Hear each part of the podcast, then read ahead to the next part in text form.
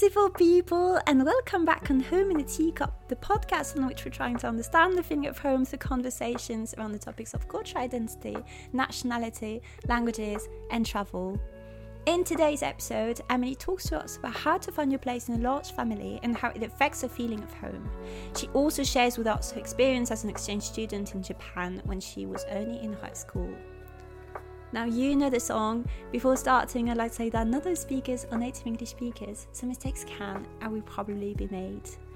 I would also like to thank all of you for listening to this podcast, whether once in a while or every week with every episode. The feedback I had on it is so positive and insane, and I am so grateful for every single one of you, even if you just listened to 10 minutes of it. I'm very glad you did. Thank you so much.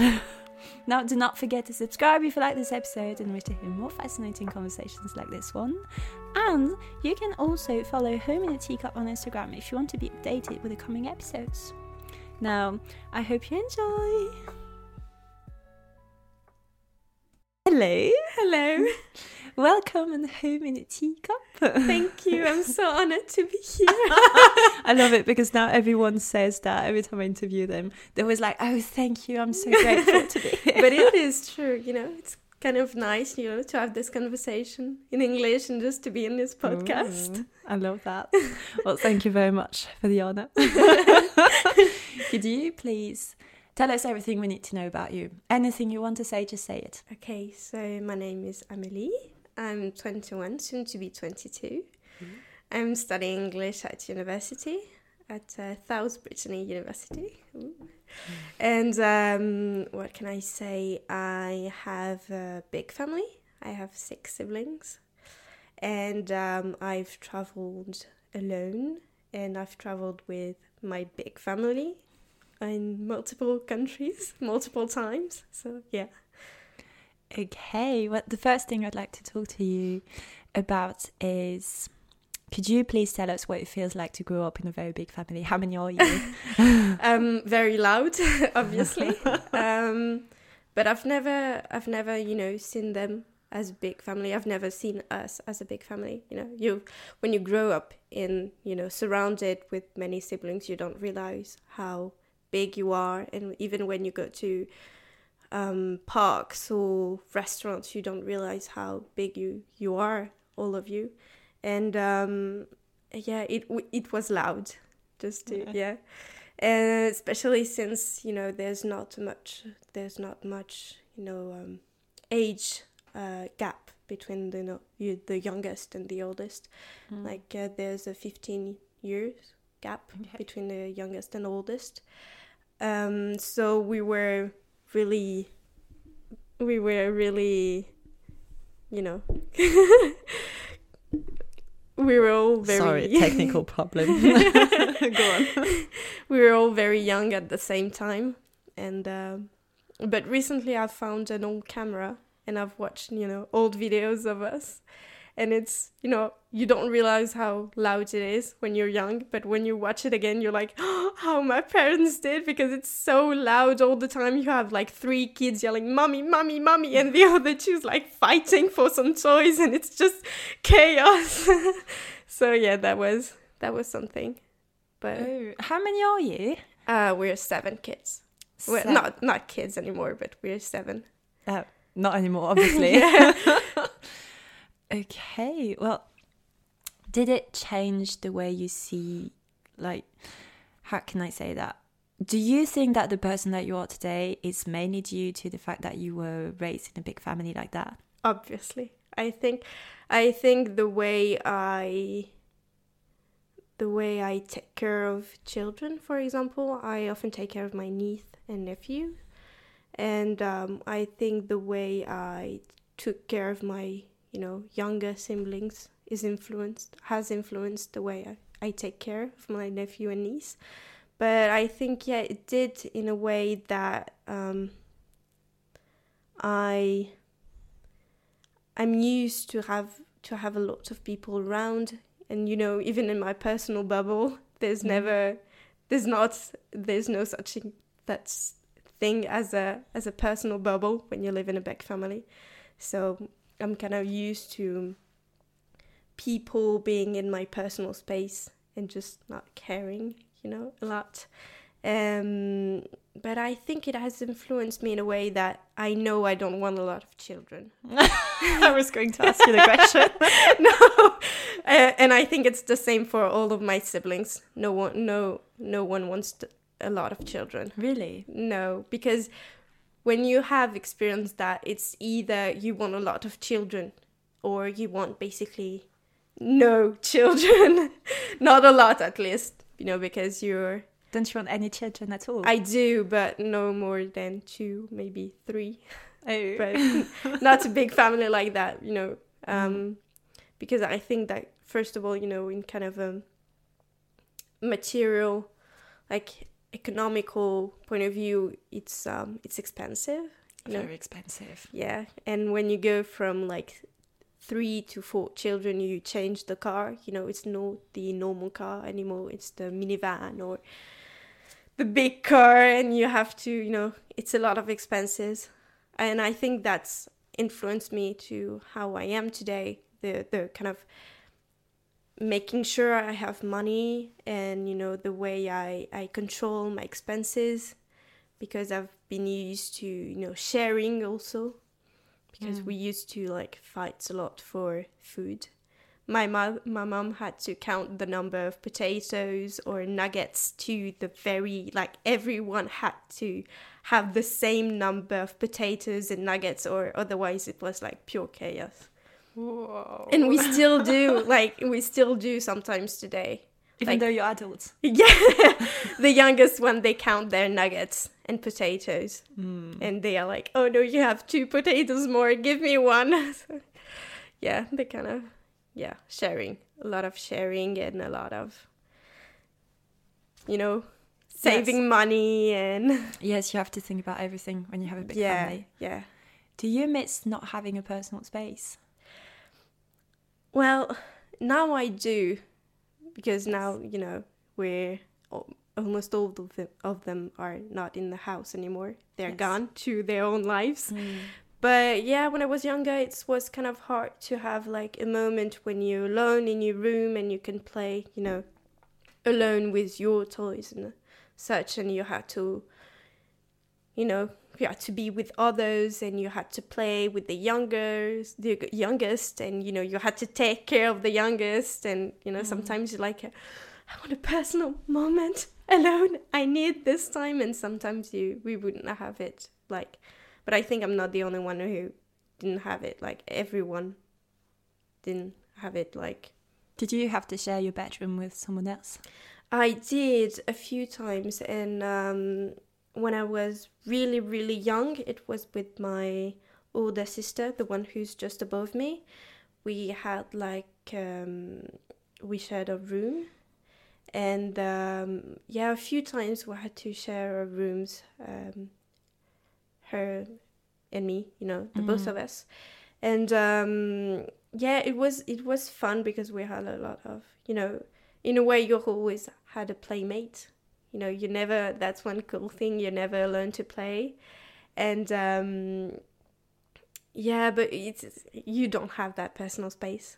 But in a way it's cool, but it also has its advantages and disadvantages, you know. Pros and cons. Yeah, yeah, pros and cons. But I think it was, you know, I remember there was one home we had, like, we had, uh, you know, those bunk beds, Yes. and I was um, on the lower Mm-hmm. bunk bed, and she was on top. And um, in that room, it was really a big, big room, and there was also the computer and the the mm, just everything. It was like a big room, so it was kind of an office and a playroom, and also our room. So there was always Oh. at least like three or four people at the same time in So the room. it wasn't your bedroom. It was basically a kind of everything at the same time. everything at the same time. It was our room, but because we we had the biggest room, I think, because I mean for me it seemed like the big room because everyone had the they were all alone otherwise. Um, well, my younger sister and uh, my younger brother, they also were in the room, but they were kind of babies, so it didn't matter. They had a small room. But otherwise, yeah, it was our room that was the biggest. So we had the computer, we had the books, we had, yeah, it was really a big room. So yeah, I, I remember it being like always some people inside, never just you alone in the room. Hmm. so that was funny.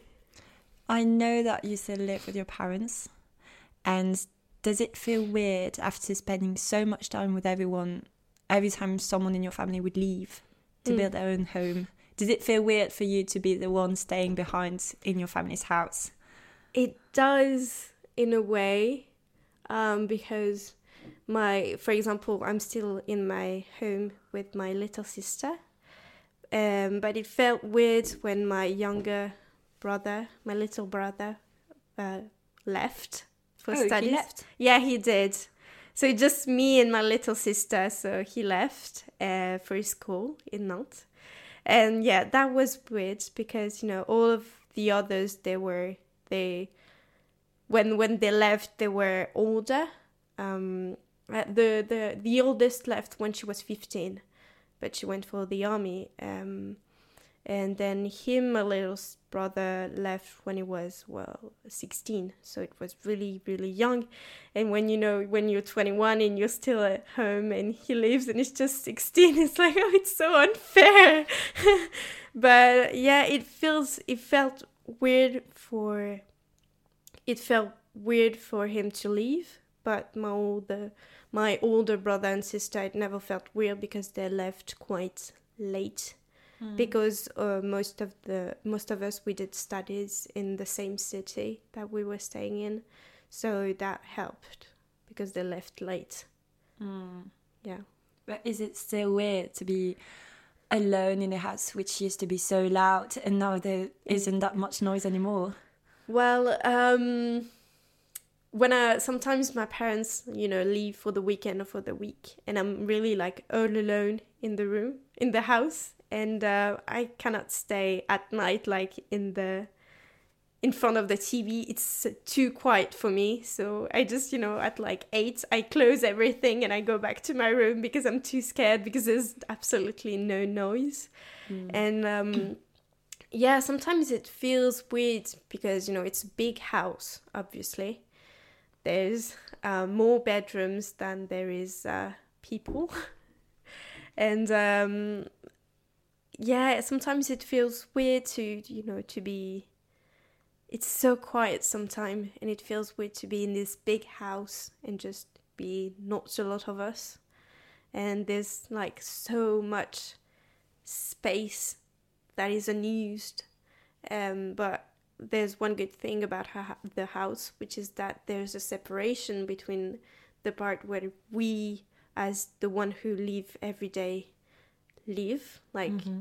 for me and my parents and my little sister, and then there's a space for all of my brothers and sisters that only comes like for holidays or weekend, and they have the kind of separate part that we don't see, so it feels less quiet or big than mm, it and empty. Yeah, that it does actually because it feels empty sometimes, you know. Especially when after they leave. Uh, for example, when they come on holidays, and uh, you know they all leave at the same times, and you know it's it goes from being fifteen in a room, sixteen even, now uh, to being like just the four of us with my parents and my little sister and that yeah it takes a day to, it takes a day to you know get reused to being in a big house with a small hmm. number of people I get that. Do you are you scared maybe of having to live on your own someday? Or even next year because I know that you're leaving next year. yeah maybe i am i hope i am You hope you're scared. no i hope i am Oh, leaving.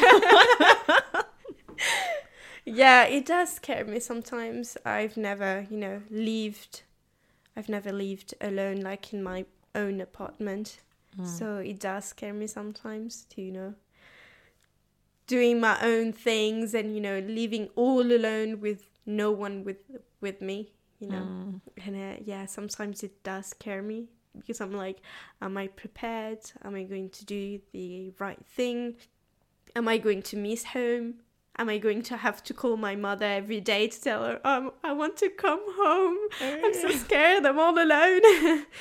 but at the same time, I think it's an it's an ex- exciting part of life, you know, living Mm. home. Um, I think my parents are more scared than I am. Really? Yeah, because you know it's one more children going Away. away, Yes. and they're going to end up, you know, On their being yeah, being the two of them in a big house. Mm. And I think that they're kind of scared. Not scared, but they. It's gonna be hard for them to be Yeah. just the two of them. it's a transition they have to go through. Yeah. And how about your little sister? How does she feel about that? Because she's going to be the only one left behind. Technically. She she well, funny thing I think she's ready because it's not fine. It's it's gonna be for only a year because after I'm gonna come back and she's going to leave and then I'm going to be the one that's left behind. But uh, yeah, I I think she's um she's okay because when when we were younger she made like a little paper that she signed and it said like I'm going to stay at home for my entire life. I'm never going to leave home. And she signed, and we still have the little paper of her saying that she's going to stay forever. But I think, yeah, she's she's ready for me to go, as she likes she likes being alone. I think she's very different than me. She likes being alone in a little space where, Mm. whereas I like I like Sorry. I like to be around my family. I like when we're all 16 of us. Yeah. It feels more natural. And I like the noise. I like people talking on top of each other. I like, you know, the fighting. I like the, the joking around. I like the teasing. I like everything about being all of us together, especially since Mm. it's so rare these days because they obviously all live like my oldest sister lives in Italy, my oldest brother lives in Germany, and then the others live kind of all around France. So it's really rare for us to to be all together, and I really cherish those moments when we, Mm. you know, we're all together. Nothing really big happens, but it's just like the old times when Just being together, Yeah. matters. yeah, that's what matters. And um, well, this weekend we're all together, and uh, we won't be until maybe Christmas, maybe, Oh, that's a long time. M- eh, maybe. That's not even sure. But we this day we only see each other for you know baptisms and weddings when all of us can come home. But we try to see one another as much as we can. But yeah, this weekend was really nice to see all of us together. Because being at home, I when they come for the weekend or for the holidays, they I see them, but they don't necessarily see one another. So I'm lucky in that way that I get to see them, but they don't necessarily see one another. Yeah. So basically, your parents' house is the place where everyone meets, Yeah, and you're always at your parents' house, so Yeah. you can see all of them, yeah, but they can't always see one another. Yeah, if they don't cover at the same time. yeah. So that's kind of privileged of me. Mm. But and I, one good thing as well is that they visit one another. Like I know that, for example, my brother goes to my sister's house, or the contrary. Or, you know, they they visit one another. So I think that's great because they, if they don't come home, they don't necessarily see one another. So Mm. I think that's a great opportunity when they come home. Mm, that's great.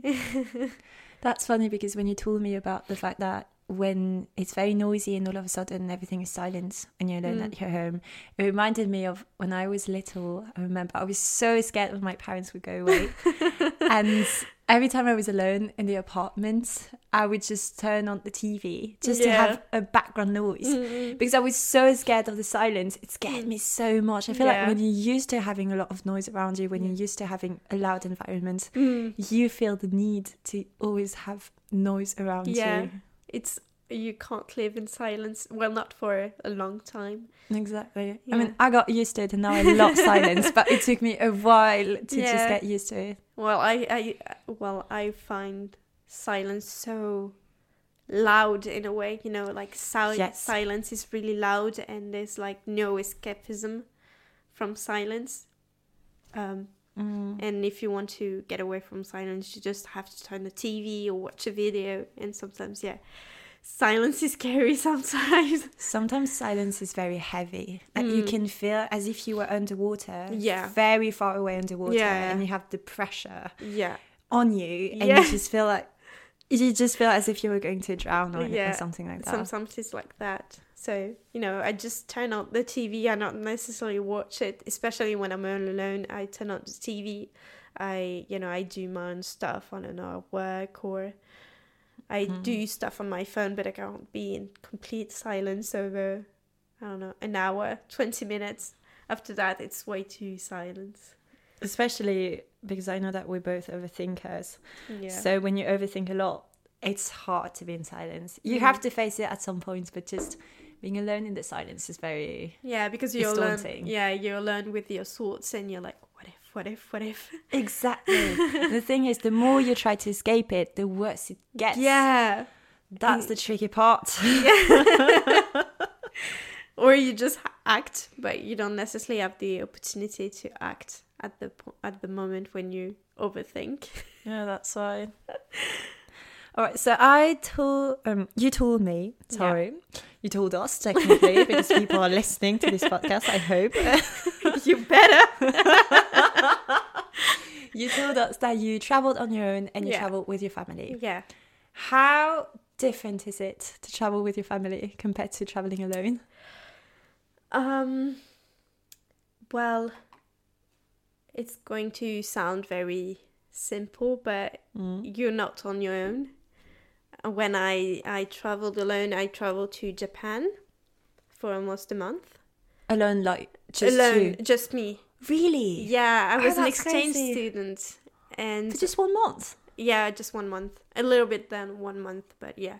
So it was with the like a program with my school, and um, usually wouldn't be like all like all alone. We would have like another French person with us, like another exchange student with us. But I was the one who was alone in my school, so I was like alone, alone. Really?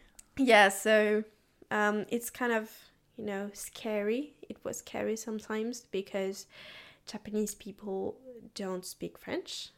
Um, they don't speak English as well. Like they speak very basic, you know, McDonald's, you know, very yeah, Starbucks, very simple English sentences. They know the basic, but like they are limited to the basics. Um, so it was hard for me to be understood, and sometimes you, I just wanted to kind of give up and like listen to me. I want to speak, but I can't because I I spoke not not uh, I don't really speak any longer, but I spoke Japanese, but still it wasn't enough to be understood and to understand. Especially because it's a very complicated language. Yes. Um, well, the the spoken language is easy in a way that it always it's always the same expressions that are used, but to read and when they they have a real conversation between um, one another, it's really hard to keep up with them, and um, with the culture. Which is very different than ours. I not, you know, I had a complete culture shock because I did not expect to be it fun. I did not expect it to be so different than ours. How old were you? Um, well, I was uh, 17. Oh, so you were quite young. Yeah, I was, yeah, 17, yeah. And um, it was, you know, the culture shock was definitely there. And I was so young. and um, sometimes yeah I, I just wanted to be with my families. I wanted to be with my family but there you know i wanted to be in japan with them. Mm. whereas you know when when when i traveled with the when i travel usually with my whole family i'm never alone you know. It's like the real tourist experience. You know vi- you visit the city you visit the museums you visit you know this kind of stuff but you're never alone and you get to speak your native language. And i think that's one pro for traveling with the family. And um, also like i said it's an opportunity for us to be all together when we don't necessarily have the opportunity otherwise. And uh, yeah we it's not necessarily like travel we we've traveled in like we've traveled to cities where we visit the cities we visit the museum you know the real tour exp- experience but we also travel to just countries like italy and just you know we laid there just enjoyed the italian summer and we- enjoyed each other's company so Mm. I think that's one good thing. It's very different experience. There's just not one experience which is better than the other. It's very different and you have to enjoy the both of them and you have to be able be able to just enjoy the two of them without having any regrets. Because obviously when you're in your family you want to be alone as well on a travel and when you're alone you want to be with them you know on a trip You always want something that you don't have. Exactly. like I I wanted to be like alone, but like for a few hours and then go back with them. And uh, in Japan, I wanted to be with them for a few hours and then go back to being alone. You wanted both. yeah, I wanted both. But yeah, Isn't it complicated when you travel with a lot of people in, te- in terms of organization, it is. logistic?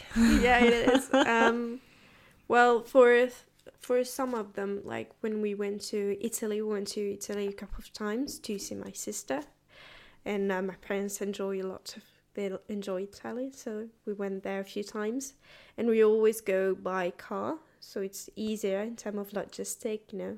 But it's a very long way from where yeah, we are. Yeah, so we would live um leave home at like ten in the evening, and then spend the night in the car Mm. and then arrive the day after in Italy.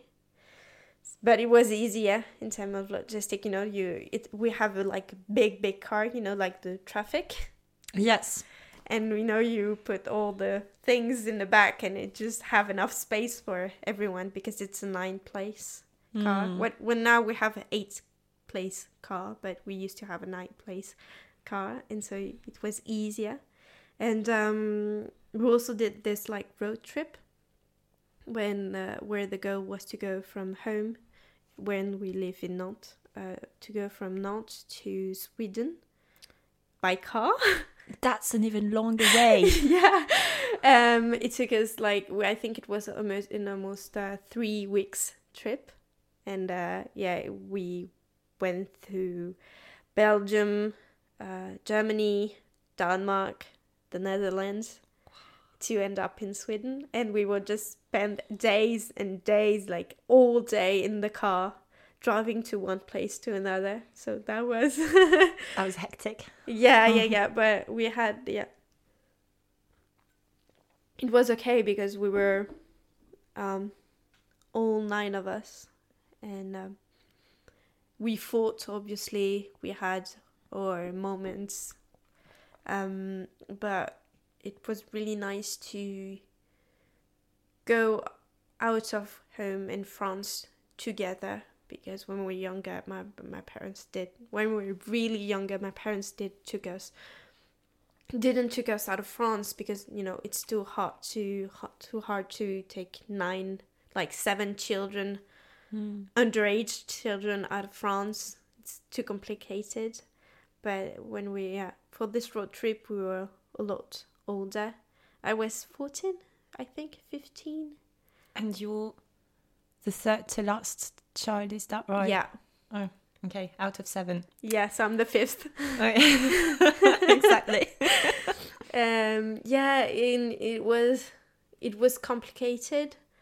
Um, sometimes you know, like personal space, you had no I absolutely mean, in the car, yes. yeah absolutely no personal space and even in the rooms like the hotel the the you know the hotel and stuff like that we were all together in one room so yeah sometimes it was it was hard but it was really an enjoyable experience i think it was one of the best experience one of the best trip i had Yes. and um yeah with the organization because we were in a car it wasn't really hard and my my mom prepared like this little book where she wrote exactly what we were gonna gonna going to see the exact travel that we would do like you know with the map and such so it was really like really really well organized and um yeah it was my parents are really organized you have like- to be I feel it. Yes, like you.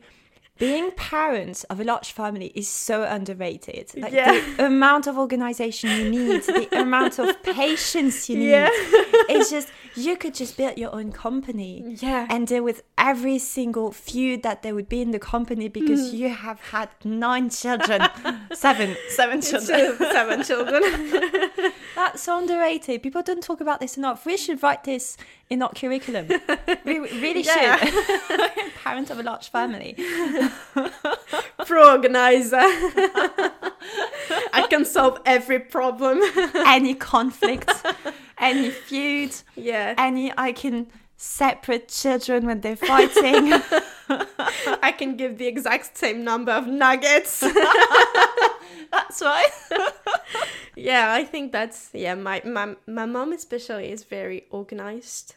Hmm. My, well my my dad worked a lot because my mom took care of basically like she worked but sometimes she would like stop working to take care of children to take care of us. And so my dad worked a lot and so my mom has a real real gift for organization like for everything she's so organized. And um yeah i think you have to be as a as a parent in general but especially as a parent in a big family because when you have like seven kids running around you have to like you take a bath you stop playing you you do something you stop doing that you know you have to be like everywhere all at once and you have to be super well organized. And um and also i think one good thing is that you know the oldest got to take care of us as well you know my two older sister like number one and number two they took care of us a lot when we were younger um, change of diapers and such. And i think it helped a lot my my mom because you know sometimes you you can't do everything at the same time. Obviously. and uh, because my dad worked a lot um, so my older sister kind of took the place I was I was talking about this with my mom the other day. I feel like we um, children raised in large families are used to having to compromise things, are used to having to help, and I think that's a great asset to have in our everyday life because Yeah. you know how to live in society yeah like with other people because you're used to having to do your job so that Yeah. the family works. Yeah. You you you're used to you know as you say compromise and put family in fir- first and then all the stuff after. Um yeah taking you know the family always come first. And so you we are used to prioritizing things over others and i think that's one great thing in like in society or work you know what to do when you're i think it it teaches a lot about organization and what thing to do first and then the other one what thing is urgent and what thing is n- not necessarily really urgent. Like mm. the the dirty diaper is is urgent and then the mm. games are not as urgent so Yeah. yeah. Well, on another note, I would like to talk more about your experience in Japan because I didn't know that you. And I'm changing conversation You and topic very know. easily. No, I didn't know. I know that you went to Japan, but not that you stayed there for a whole month. Yeah, I did. It was really great. But, you know, I, I feel like as I talk about it a lot, especially when I'm with. Uh, Not me. well, especially when I'm, when I'm with uh, Malu, a, Yes. a common friend. When, because she also went to Japan, but she, I went to Tokyo and she went to Osaka. And she was not alone. Oh, tell us everything about this. How was it being in such a different country for a whole month when you were only 17? um, very difficult. Yes. Um, well, the the first moments were amazing. Even when I got the call, when my teacher told me you're going to Japan, I I cried, but like so much because I was a kind of a, you know, it's one of a one of a lifetime dream. You know, it was always my dream to go there, and uh, so when I got to go there, I was so excited, so happy, and I think I had like the equivalent of the Paris syndrome going there. What does that mean? Uh, Well, the Paris syndrome is when Japanese people come to France and, you know, they have the image of the perfect ratatouille Paris, like I mean, it's in, Par- I mean, in Paris now. exactly this kind of image. And when they come to France, they have like the dirty Paris, the mean parisians Back to reality. Yeah, and so they have what they what we call the Paris syndrome, and I had kind of the same not not as much, but I had kind of a Tokyo syndrome because you realize that every big city is the same, and uh, but there is, I think there is a big difference between Paris and Tokyo. I think Japanese people are nicer than Parisian people.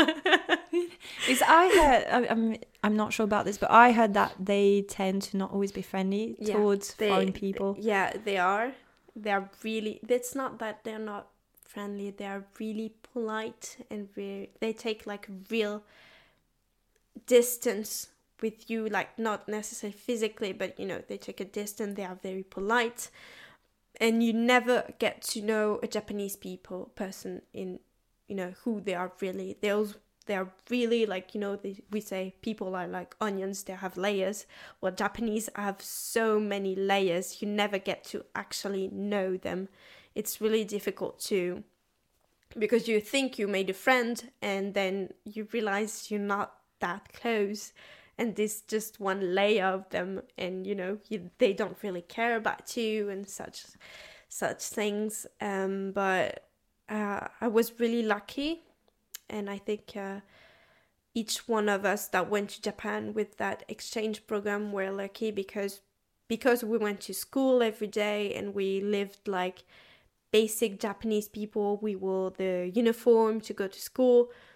We didn't have that like we didn't have that um, foreigner aspect to them. We were considered as uh, what they call hafu, which is mixed people and so they are considered way better than foreigners. For example, on a train, Japanese don't sit next to a foreigner. They leave a place between the foreigner and them. They do. That's awful. yeah, because they are foreigner. That's kind of the gaijin, which means foreigner gaijin treatment.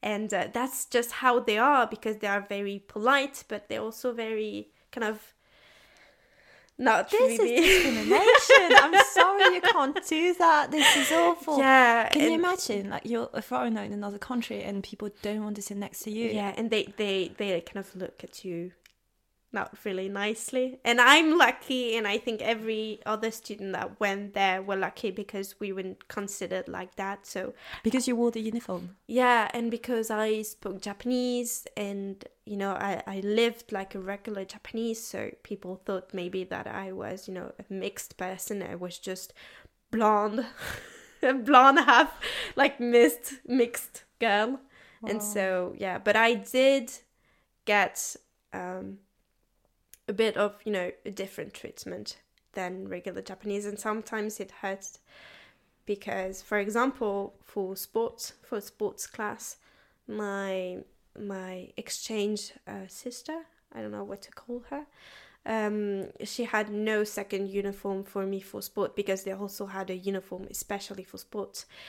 And um, and i didn't and so I, took just my regular sports clothes from the from high school. But you know, in high school, you wear like t-shirt and then leggings like very close to the body. And they have like big shorts like very large baggy shorts and very baggy t-shirt and I didn't have that. And I'm someone um but I'm not I'm not skinny I'm very curvy so they look at me not really in a like not in a nice way. Especially because I think they're more obsessed about appearances than we are yeah they are really really obsessed with appearance. And yeah. so yeah they look at me like not in a nice way Aww. I caught some of them, you know, talking about me and like looking at me and not in a nice way. And I was like, oh no, I never want to go back to sports class. And I never did. no, especially when you're 17 and you're, yeah. I imagine in high school, we usually are quite insecure about the way we yeah. do. So it's just, oh, that's a lot. Yeah that was yeah but they care a lot it's weird that they look i think it was the way i dressed that they yeah. weren't pleased about because my physical appearance believe it or not i was and i'm not even joking i was considered a really beautiful person there like why wouldn't i believe it no but i mean you are a beautiful person here as well no, no, no but you mean in france i'm like a basic you no, know, you're not. You're person. beautiful. I'm honest. I think you're beautiful. Thank you, but you know, I'm like an average looking girl. You know, I have a straight nose and big eyes. And in Japan, they have like really, well, you know, they have Asian features, so like small eyes and really small noses. And when um, I remember it was like maybe two weeks in, like someone told me, they told me like you have such a pretty nose. I wished I had your nose and your eyes and your hair. And they were, I, I never realized.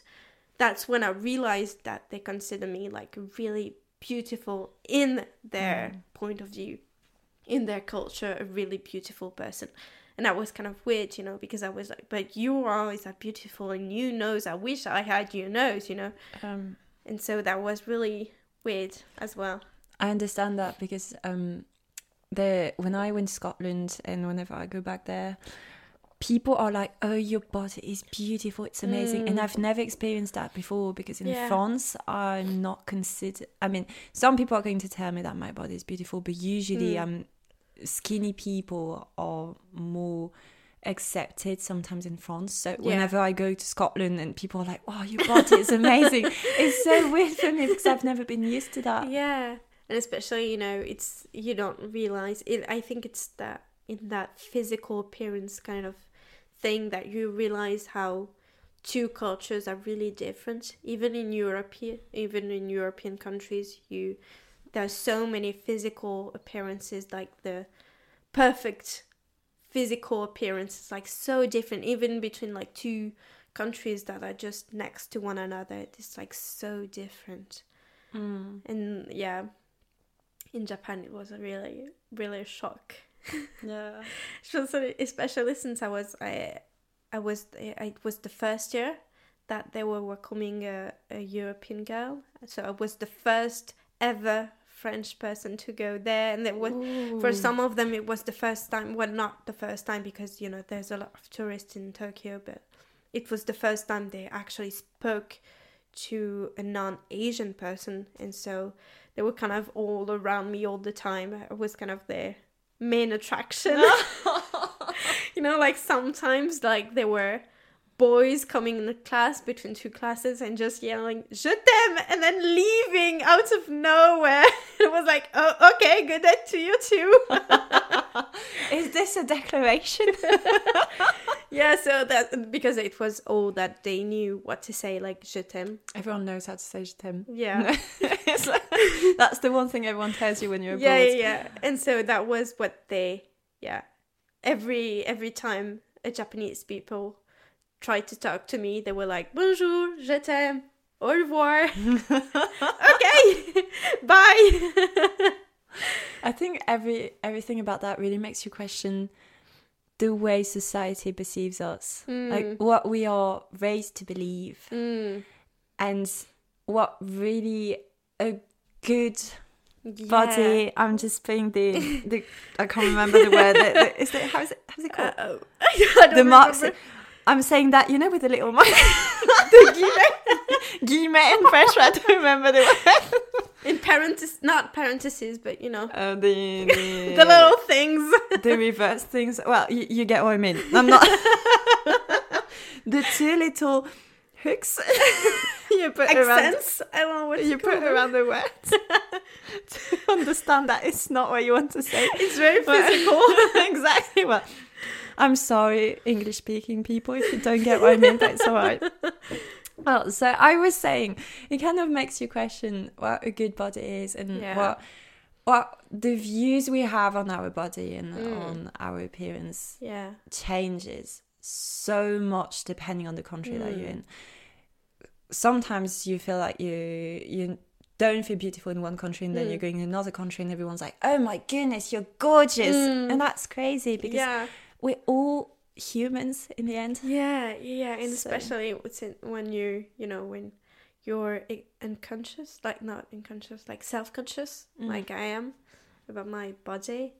When even then I was really self-conscious, and uh, when I went to Japan and I received like such words, I was really like happy for once in my body. I felt really, really great, you know. You feel comfortable. Yeah, because you know I I was beautiful in their eyes, and I was beautiful in my eyes because I was just like I wore the uniform and I was with everyone else, so I didn't feel like I stepped out, you know. Mm. And so yeah, it felt great to be kind of this. well, it felt great to be the main attraction in general, but uh, yeah, it felt great to be appreciated, and it felt great to be. It felt great that people looked at me and thought, "Wow, what a cute girl." Mm. That I think that's why we we were talking about this earlier before Yeah. recording this podcast about the fact that sometimes you feel like everyone's watching you, Yeah. and I know that when I'm in France, I just feel like I stand out, Mm. and when I'm in Scotland, I just feel like I fit in, Yeah. and it's so comfortable because all of a Mm. sudden you don't feel people's gaze on you yeah. because you just feel like you fit in. So Yeah. your body's not something different from the Mm. other people's bodies, and it's just so amazing. Like This- just a piece of a puzzle that fits right in. exactly. Yeah. Like you feel like you you have the right body in the right place, yeah. and it's so important. And I think we tend to we tend to forget how important it feels to just be feel comfortable. How Hmm. Important it is to just feel comfortable in your body, Yeah. depending on people's gaze on you. And Mm. and I think. Well, that's another topic. We should not go on that conversation. I'm not going to stop. But yeah, yeah, and I think that's why um, I really enjoyed my experience in Japan because it was not a touristic experience. I mean, I did visit a lot of Tokyo and its surroundings, but I remained this kind of. Um, I lived like an average Japanese person. I think that's what really made it enjoyable because I did not stand out, and it was not a touristic uh, trip. And um, did you live in the host family? yeah, I did so with my exchange sister and Mm. my host sister, with her mother and grandmother. Um, her father, it was really complicated, and I think it's a, a, a national problem, and I think it's a, problem for a lot of Japanese people. But he lived in a different apartment because um, he worked a lot, and he did not have time to come home at night, even though he worked in Tokyo he did not have time so i only saw him twice because he had his own apartment for his work. So yeah i did not see him a lot. So it was just us girls but yeah it was really and she, there was her sister too. My host sister had a sister. But we were yeah it was really nice to be in a normal family to be really immersed in what is a family there.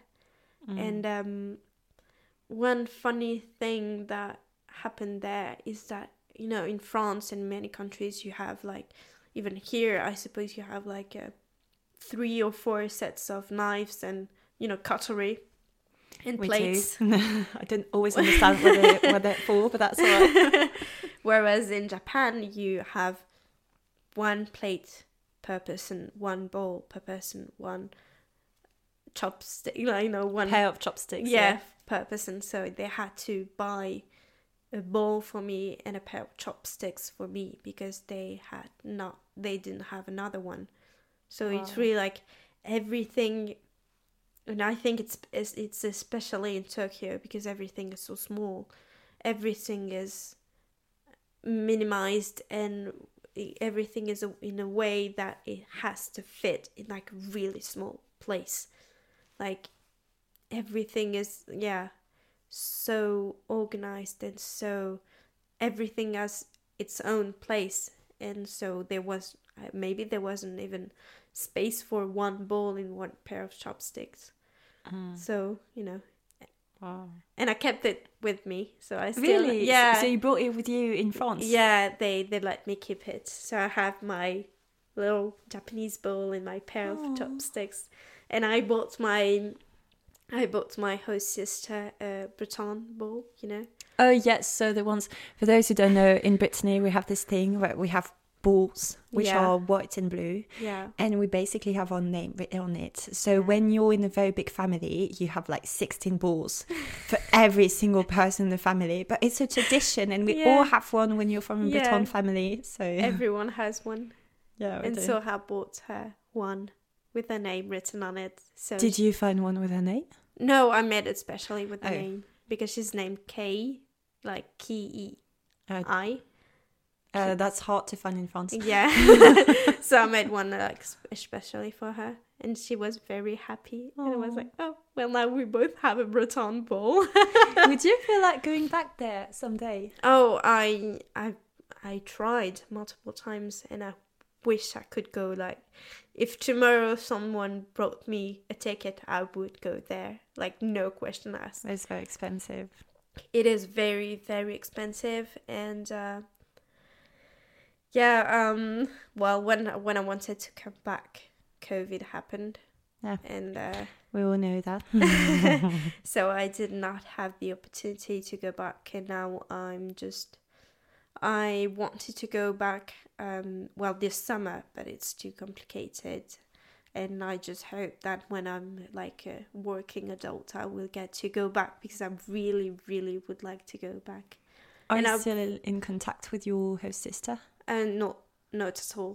Like Mhm. i'm in contact with other persons but not my host sister because she did not have um she had instagram but not she didn't use she didn't use it. And then she deleted her instagram so i had no way of contacting her. So um, recently i i i i uh, regained contact with her because she recreated an instagram account so you know but no we didn't keep uh, contact. And um well sometimes i feel really bad for her because she never get to go to france. Because of COVID. because of covid. So when we i mean we left in october and we went back in november and then she was to she was supposed to come in april. And uh, covid happened in uh, march i think Yes, 16th of March. Yeah, and so at first there was this question of maybe the the the the, the Japanese people are gonna come, but later after COVID, because we thought it would not last as much as we did as it did, Mm. and then she never got the opportunity to, and I'm really sad for her because you know she really wanted to come to France and uh, she never got to. Whereas Mm. I'm the lucky one who got to go to Japan. yes. I'm very thankful for going there. Oh, I can imagine. Yeah, and sometimes I feel really bad for her. Well, we are reaching the end of our episode. So now I would like to ask you the signature question, The famous question. the famous question, which I nearly forgot to ask, which is a very important question. What does home mean to you and where is it? Um, I think I'm going to say something that is really no. Um, it's going to be very different from what I talked earlier, but I think for me, as a very anxious person, um, you know, someone with a lot of anxiety, home is literally and physically my bed. Like nowhere else. Like it's where it's where I, when I feel anxious, I get to relax. It's when after a very long trip, I get to sleep. It's you know, it's my little safe space, and I think home is where my bed is. and um, it it is also like in a very different manner. Home is where my siblings are, you know. Um, like I said, they are very important to me. Um, I'm very I'm, I'm a very family person. They mean a lot, like a lot to me. Um, they they may not think so because I'm not really expressive in my feelings, but they do matter a lot to me. And um, home is that feeling when we are all together in the house during summer, um, taking a, a aperitif. Uh, uh, yeah, think... they don't have that in English. Uh, aperitif, which is a f- basically a French thing where you start drinking and eating yeah. little appetizers. Appetizers before eating. It's a very French thing. Yeah, uh, Latin thing because I think they have the same thing in mm. Spain and Italy. Yeah, but well, aperitif for those who don't know. and so yeah, that's that feeling in the summer when it's cooler in the evening and we take our drinks and we just talk all of us and just yeah, there's all of us, and we spend the day in the garden and talking, just playing together. And I think that's when I feel the most at home when they're all mm. around me and I feel I feel so completed. I'm going to cry. Oh, no. it's not supposed to make you cry. are, you, are you okay? yeah. I just love my family apparently. That's beautiful. That's so mm. cute. So if you don't see, I have actually tears. She but you don't see, but I have. That's alright. Sorry. Yeah. so yeah, oh, home oh, is that. Home is that feeling when they're all, all together. together with me oh. after a good day, and we're all together.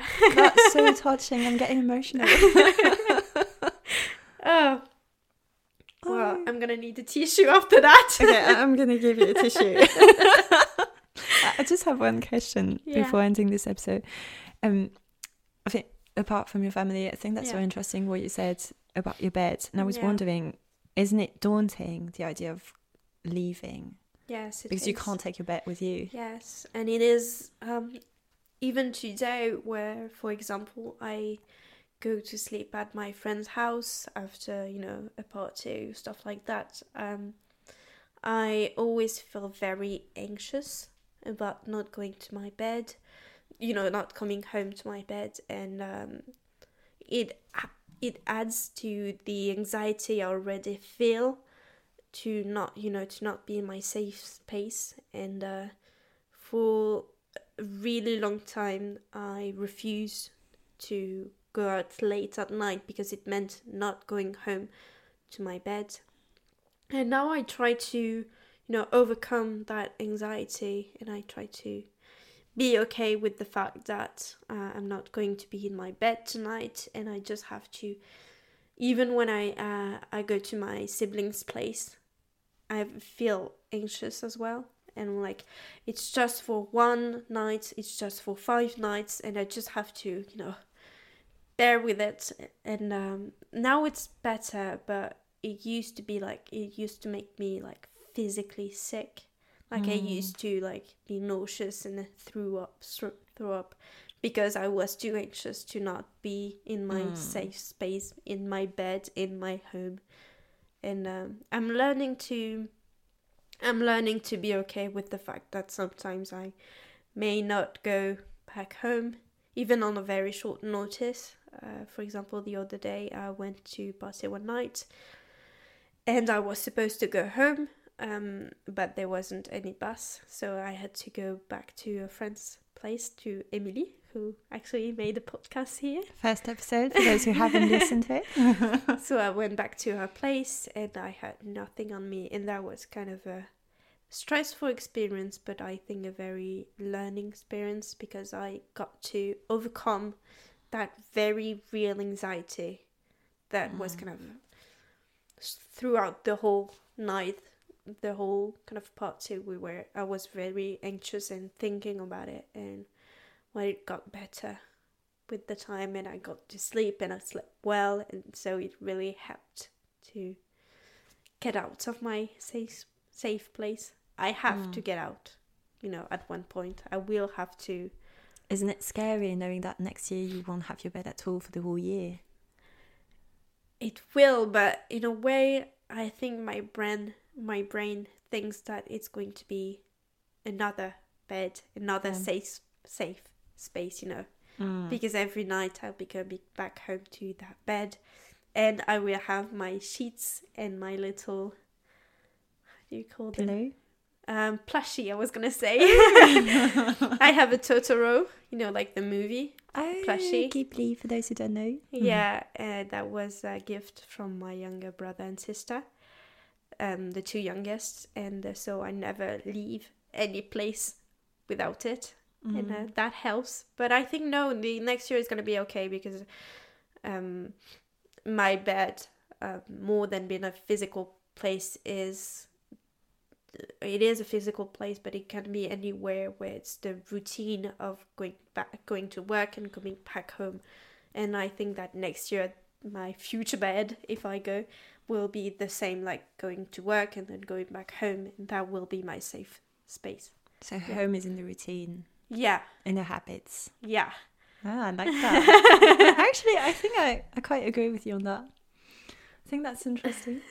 Well, thank you very much for this whole conversation. For those who don't Thank know, this is the second ending we're recording because I forgot to ask the question, mar- a que- the signature question.